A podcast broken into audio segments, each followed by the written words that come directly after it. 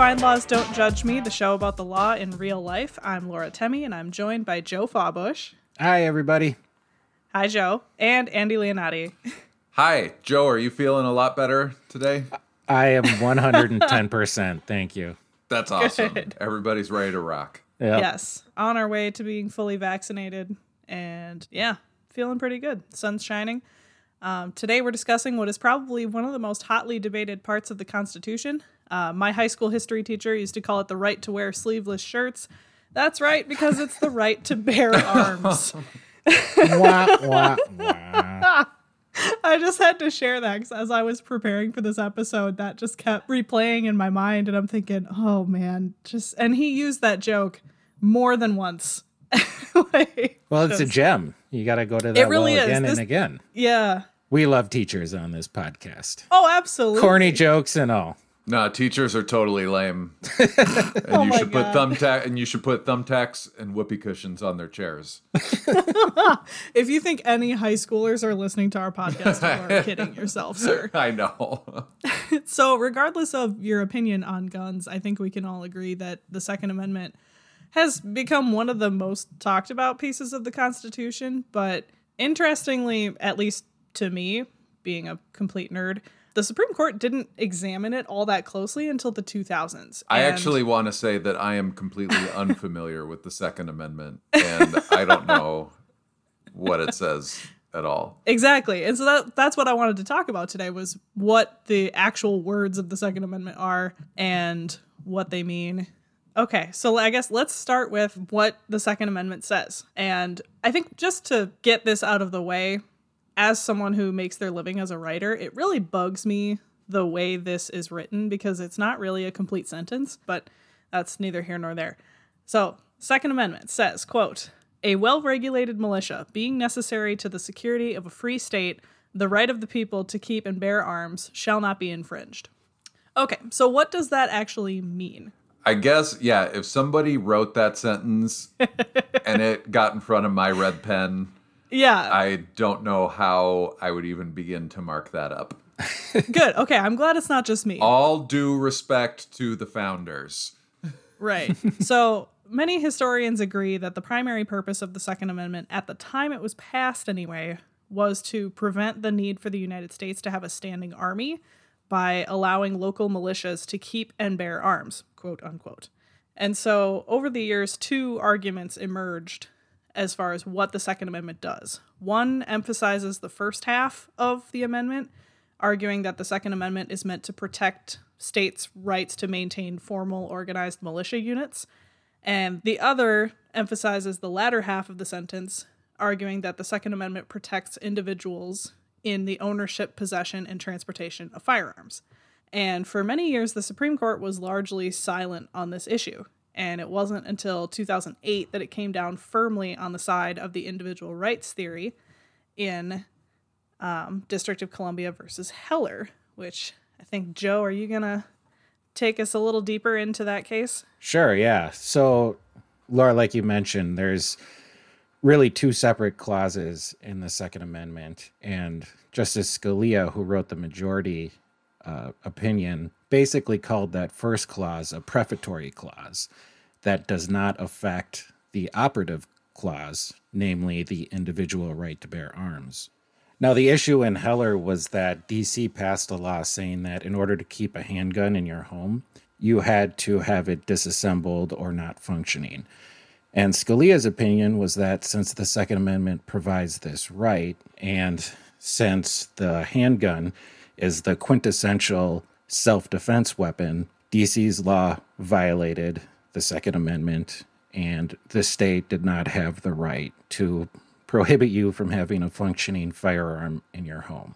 So, yeah, it gets back to kind of the weird language of the Second Amendment and which part of it you emphasize. And Scalia and other justices who support his judicial philosophy really prioritize that second clause. And that's kind of where we're at now.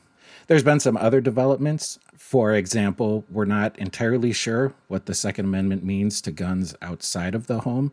And so that's what a lot of recent legislation is getting after is what right do you have to carry a gun on your person? What right do states have to limit where you can transport guns and how you can transport guns? And so there's a lot of different cases in the works, and the Supreme Court has really punted on most of this. Um, like you said, Laura, the Supreme Court has been pretty reluctant to weigh in on this issue throughout our country's history, and they're really continuing to do so. They punted on a case out of the second district last term. New York ended up uh, revoking the law that they were trying to to regulate handguns with, and so the Supreme Court said no, we're not going to take it. Um, but there are lots of other cases in the works. There's one out of the Ninth Circuit that the Supreme Court could take up, and FindLaw has just learned that we got a new Supreme Court justice on the bench. Breaking. Yep.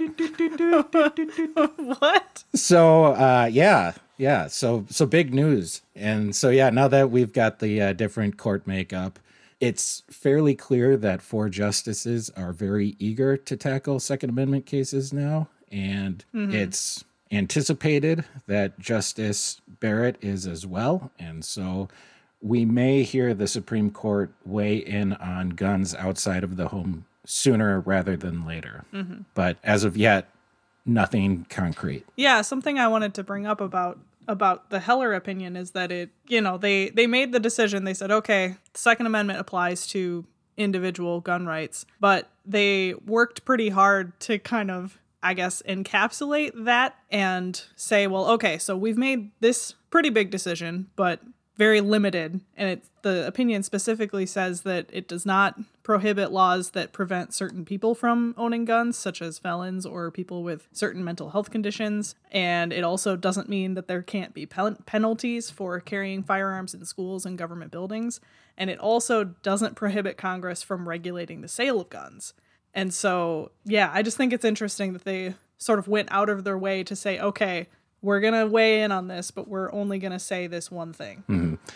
Yeah, and then the only other case really that they took was the the 2010 case, uh, McDonald v. City of Chicago, which basically just said, yeah, that this applies to the states as well, but really didn't expand otherwise on the Heller ruling. Right. So NFL Hall of Fame punter John Roberts might Yes. might be out of luck soon. Is what you're saying? They yeah, they might be headed for another case on this, I think. Yeah, yeah, and I, you know, uh, Justice Barrett did make news for talking about how her family owns guns during her confirmation hearing, because obviously this is a big issue for people in the Senate, and so I think that was very appealing to hear for some senators and a red flag for other senators. Right. Well, people are just very split on this issue. And, you know, even in the Supreme Court, like we brought up McDonald versus City of Chicago, which was a pretty straightforward case, just deciding whether the Heller decision applied to the states as well as the federal government. But even that decision was five to four. Yeah, it's very much split and it's not as simple as I have a right to own whatever gun I want and it's in the constitution. It's like, well, that's not exactly what it says and it's it all kind of comes down to how the Supreme Court interprets it. Right. To be clear, you can't just own a tank or Right. or a, or a, or a or a rocket launcher. don't tell me what to do, Andy. You could, as I was studying earlier this week, there are ways that you can actually come to acquire what are known as fully automatic weapons before before anybody starts typing up an email telling me that I'm conflating the difference between semi-automatic and automatic and assault. First off, I'll just say this. I don't care. You can email me. I don't care as someone who does not own guns but fully supports people's right to own certain types of guns, I don't care. um, but you can own certain fully automatic firearms manufactured before May 19th, 1986. So I think there are ways that you could say acquire a rocket launcher that was used in World War II, but whether you would be able to brandish that, say, or open carry that, I think that you have to consult your your state's uh, your state's re- regulations. We we don't give legal advice on this show, but we don't give legal But don't don't no that that will get that will get you in trouble if you go around brandishing a rocket launcher. I I feel confident in saying that.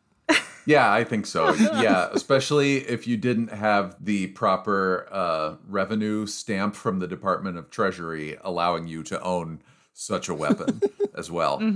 So basically, what I was trying to get at there, dear listener, is that the regulations of fully automatic weapons are incredibly confusing. And whether you can or cannot own a fully automatic firearm is very uh very difficult for me to understand. I did a lot of reading about it this week and it was it was confusing to say the least. But I am not a lawyer. No, I no, that's a completely I am a lawyer and Yeah, it's confusing. That's a completely legitimate point. know. If you look at a video or a, a picture of a gun that's legal under the law and a very, very similar gun that is not, somebody like me would not understand the difference between the two of them. So Mm-hmm. I, I totally get what you're saying there. Okay, yeah, and then you get into guns like sawed-off shotguns that are apparently illegal. Yeah, that was the the one other big, well, really the only other Supreme Court decision relating to the Second Amendment, and it's from 1939. It's United States versus Miller. In that case, the Supreme Court sustained a law that required the registration of sawed-off shotguns, so they weren't exactly outlawed at that point. And what's interesting about that case is that it comes down on, the, I guess, the other side of the argument that we were talking about earlier, where the, the court put more emphasis on the first part of the Second Amendment, finding that the obvious purpose of the Second Amendment was to ensure, quote, the effectiveness of civilian militias should they be called upon. And their their rationale was that if if we're going to have state militias, they're going to be comprised of people who are physically able of, you know, showing up when called and they're going to be expected to have their own guns and they found that there was no evidence to show that at that time the possession or use of a shotgun with a barrel less than 18 inches long had a reasonable relationship to the preservation of a well regulated militia. And that was pretty much it. Wow. But I, I think that's what's so wild to me is that, like, the Supreme Court weigh in on this issue is three cases, and it's in 1939 and then nothing until 2008. So in that case, though, they they they clearly focused on the militia part of the Right. instead of what Justice Scalia kind of argued for. Exactly. And I think you know one of the things that gets talked about with Heller is that they were sort of relying on this like I don't really understand how how you can have I guess new legal scholarship, you know, history kind of is what it is, but apparently there was some sort of new research at the time relating to the origins of the second amendment and that helped lead the majority in Heller to the conclusion that the rights contained in the second amendment did attach to individual citizens which the the dissents definitely went after in McDonald. You had Ginsburg, Breyer, Sotomayor, and Stevens, um, and I believe it was Justice Stevens' final decision as uh, before his retirement, arguing that that sort of legal scholarship or the this new new historical information wasn't accurate or wasn't enough to come down on the side of individual rights. Yeah, well, I mean, the question that you have to ask is if the first part of the Second Amendment doesn't in some way modify the operative clause, the right to bear arms, then what is it doing there? Exactly. Yeah. So you know, you still have to kind of get around that question. That being said, it's it's not the most tortured reading of a legal text that I've ever seen a judge make, but yeah, that is true. Uh, now, now that we've set the table with the history, I guess we can talk a little bit about what comes next for the Second Amendment. We are in the midst, clearly, of another spate of mass shootings. There have been uh, five in five weeks, I think. This is being recorded on the 16th, and the sh- shooting in Indianapolis happened late the night before. And so there is renewed interest in the regulation of the possession of certain kinds of firearms, but I am just here to say right now that nothing on that is going to happen. Yeah. Any sort of renewed calls for an assault weapons ban, I don't know how that would happen. I don't I don't foresee any scenario, even even the scenario of eliminating the legislative filibuster. I do not foresee a scenario for that happening and any sort of law along those lines making it through making it through the current congress maybe not even in the house which is closely divided it would take i think it would even take a lot of arm twisting to get through the house before it got to the senate so that being said what has happened so far is that in march the U.S. House has passed two bills. Uh, the first one, called the Bipartisan Background Checks Act, did pass with eight Republican votes. Now, what that one does is it essentially expands background checks on those seeking to purchase or transfer firearms. Basically, anyone who is not a federally licensed firearm dealer who wants to sell or trade a gun would need to have a licensed firearms dealer run a background check. This goes further than earlier proposals to close the quote gun show loophole um, or the internet sale loophole. In that, if I wanted to sell a gun privately, say to my friend Laura, I would have to I would have to go to Joe, the federally licensed firearm dealer, and he would have to run a background check on Laura. This does go further than simply closing the gun show loophole, which is running background checks on all types of commercial gun transactions. Right. Mm-hmm. Does it do anything for the ones that you assemble yourself? Do you know what I'm talking about? I do the ghost guns. Yes. Where we'll we'll get to ghost guns. It Oh, does, okay. It does Sorry, I'm not. getting ahead it of does, myself. It does, it does not address ghost guns, but we'll Okay. we'll we'll get there. Okay. And then the other bill that the House passed was the Enhanced Background Checks Act. That one passed with two Republican votes. That one closes the quote Charleston loophole, which it extends the background check review period from three days to 10 days.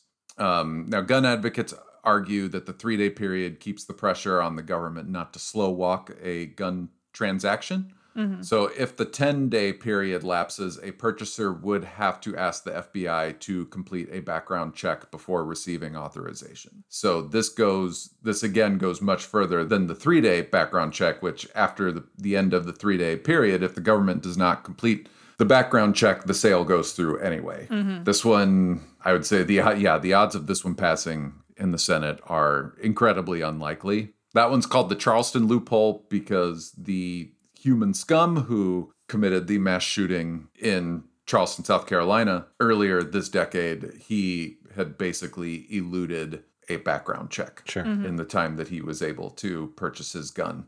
The first the first bill that I talked about, I would say that there is there is a faint glimmer of hope in that one passing. Uh, Ch- Chuck Schumer, the majority Senate Majority Leader, has said that that one will come to the floor for a vote of the Senate. I would say, just using my own guesstimation as someone who's been around on the Hill and kind of knows how these things work, probably the best chance again of anything actually passing and becoming law would be a revival of what is called the Toomey Manchin Amendment. That's named after Senator Pat Toomey, a Republican of Pennsylvania, and Joe Manchin, Democrat from West Virginia. Kind of the man, the man in the middle on everything, on every major issue right now. Yep.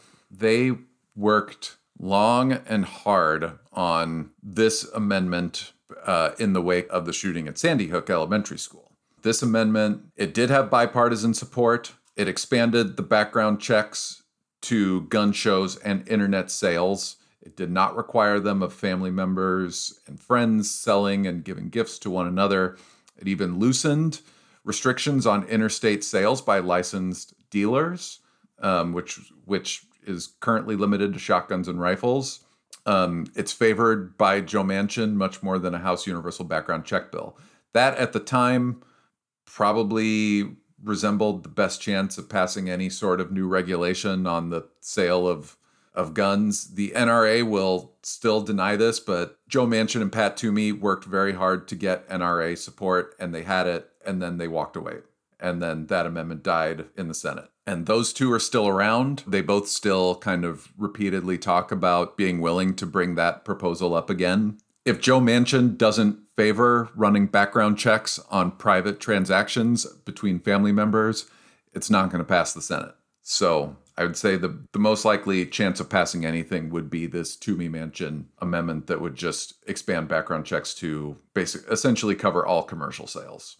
In the wake of mass shootings a couple weeks ago in Georgia and Colorado, President Biden issued an executive order kind of taking what limited steps he could to limit access to certain types of firearms and implements. So that executive order tasked the Justice Department to issue a proposed regulation within 30 days to stop the proliferation of quote ghost guns, which are essentially a a kit containing nearly all of the components and directions for finishing a firearm quickly and these are turning up more at crime scenes, um, and they are hard for law enforcement to trace because they don't have a serial number. So there will be a forthcoming regulation on that. There will also be a proposed rule coming from DOJ within 60 days to more closely regulate a device that's marketed as a quote stabilizing brace this was used by the shooter in Boulder. It essentially allows you to make a pistol kind of hold it to your arm and make it more stable, allowing for better acu- for better accuracy, um, and allowing it to remain concealable, which is essentially what he did.